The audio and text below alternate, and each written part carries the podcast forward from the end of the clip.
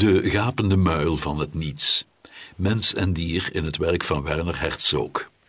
Een artikel van Lennart Soberan.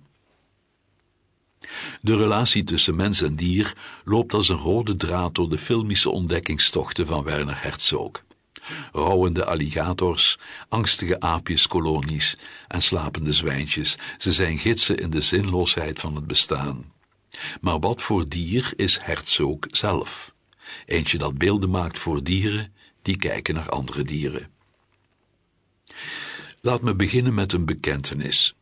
Vrienden van me weten dat ik lang een litteken heb dat langs de linkerkant van mijn rechterhandpalm loopt. Weinigen weten echter dat deze verwonding afkomstig is van een bloederige biggebeet die ik opliep kort na mijn achtste verjaardag. Tijdens een uitstapje naar een kinderboerderij probeerde ik op aanraden van een onderbetaalde, doch overenthousiaste leerkracht Nederlands een varkentje te aaien.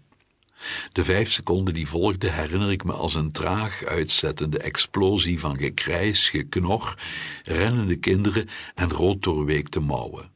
Mijn vingers werden geteld en het varken afgevoerd om nooit meer te worden teruggezien. Tot vandaag weet ik niet wat het dier ertoe aanzette om tegen mijn tere kinderhandjes tekeer te gaan.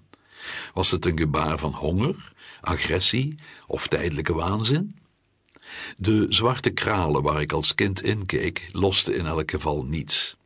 Als ik nu op de weg naar mijn ouderlijk huis de plaatselijke kinderboerderij passeer en kijk naar de krulstaarten en hanenkammen, denk ik spontaan aan de woorden van Werner Herzog. Nature is vile and base. The trees are in misery. The birds are in misery. I don't think they sing. They just screech in pain. Cinema met een staartje. Dat Herzogs Beierse accent me in die momenten begeleidt, is geen wonder.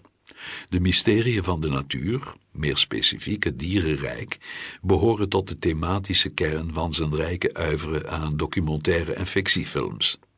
Herzogs werk bevat stevast lange sequenties opgedragen aan de vreemde gewoontes van dieren van de meest banale en exotische soorten.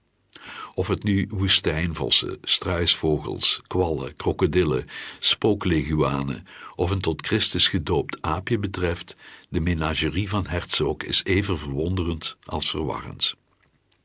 Wie een Herzog echter een Attenboroughjaanse oervader verwacht, die de kijker gids langs de wonderen der natuur, komt bedrogen uit. De op beeld vastgelegde beesten mogen eerst bekend ogen, met surrealistische verven vindt Herzog steeds een manier om de kijker te desoriënteren in diens zoologische kennis. Tijdens Herz aus Glas 1976 wordt door een eend lang genoeg van dichtbij te beschouwen dit ogenschijnlijk ordinaire wezen een gezant van een ver melkwegstelsel. In Fata Morgana uit 1971 transformeert een flamboyantie flamingo's in een bijna transcendentale trip die de limieten van perceptie verkent. Dierenogen bij Herzog vaak volledig bekend en tegelijk absoluut vreemd. Alsof het een wonder is dat we dezelfde planeet bevolken, of eerder een kosmische grap waar ons mogelijks nooit de betekenis van onthuld zal worden. De fascinatie met dieren is begrijpelijk. Cultuurfilosoof John Berger stelde dat deze preoccupatie aan de grondslag van elke picturale traditie ligt. Zoals de grotschilderingen in Chauvet, niet willekeurig het onderwerp van Herzog's Cave of Forgotten Dreams uit 2010, demonstreren, was het de begeestering voor beesten die de vroege mens motiveerde om zich aan representatie te wagen. De overstap van rots naar lichttekeningen heeft weinig gedaan om dit te veranderen. De liefde van het bewegende beeld voor het niet-menselijke wordt beslecht met ontelbare natuurdocumentaires, homevideo's, kattenmemes en minstens twaalf films over een golden retriever die basketbal speelt. Ook Herzog weet maar al te goed dat er een vreemde kracht huist in het kijken naar dieren. Binnen de context van zijn expedities in de waanzin worden dieren steeds op onverwachte manieren ten tonele gevoerd om zonder context weer te verdwijnen.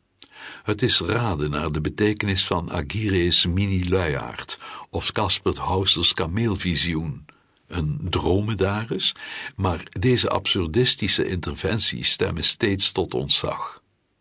In zijn zoektocht naar een taaltranscenderende waarheid, of wat hij zelf beschrijft als ecstatic truth, wordt door middel van dieren geflirt met een sensatie van milde verlichting.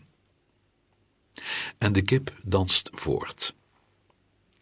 Hoewel Herzog beweert dat die symboliek schuwt en dieren simpelweg een interessante schermaanwezigheid vindt, laat ook hij zijn beestjes door thematische hoepels springen om een punt te maken.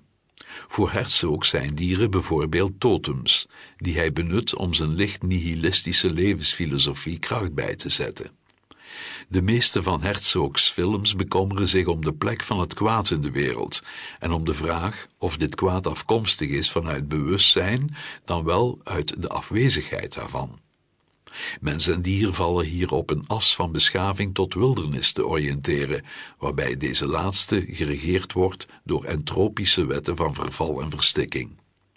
Herzogs definitie van het kwaad leunt niet zozeer aan bij het vermogen slecht te doen, maar eerder bij de wetenschap dat in de kaken van de kosmos moraliteit maar weinig betekenis heeft.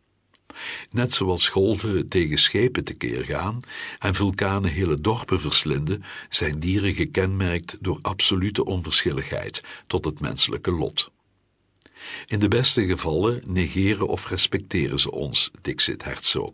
In minder gunstige omstandigheden zijn we slechts maaltijd of mestmateriaal. Het is dan ook niet verwonderlijk dat dieren worden opgetrommeld als agenten des onheils. De pestdragende ratten uit Nosferatu uit 1979 en de manische krabben in Cobra Verde uit 1987 dienen slechts als vertegenwoordigers van een koud, genadeloos universum.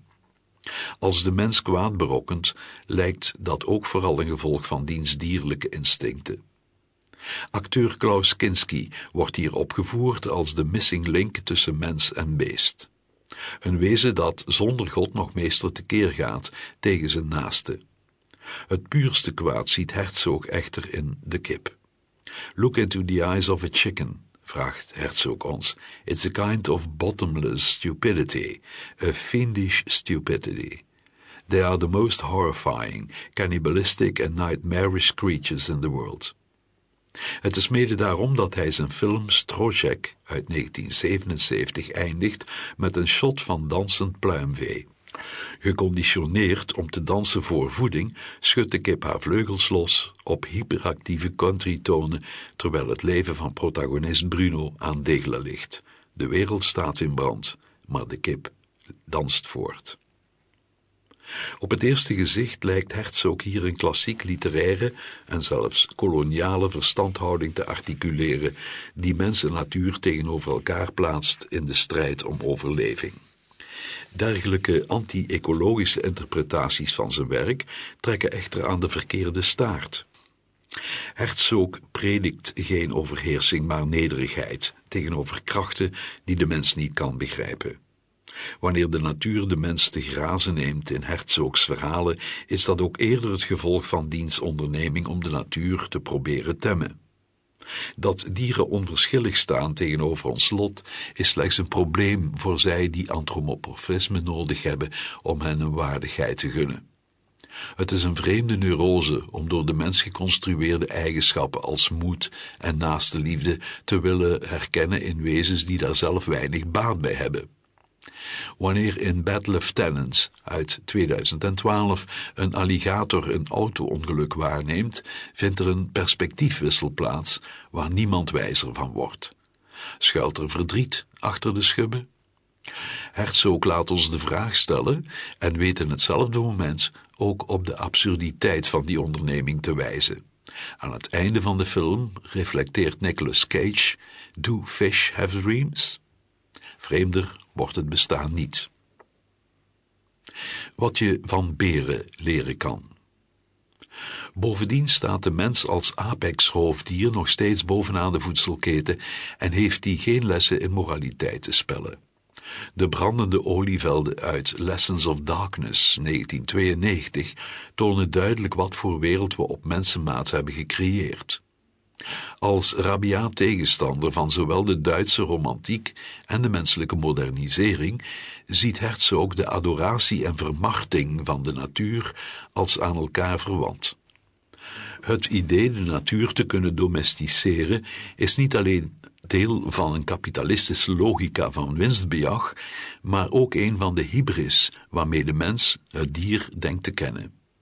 Hoewel Planet Earth u kan vertellen hoe snel de zebra loopt en dankzij welke evolutionaire eigenschappen, zijn dergelijke feitjes onbevredigend wanneer we werkelijk willen reflecteren over de betekenis van dit bestaan.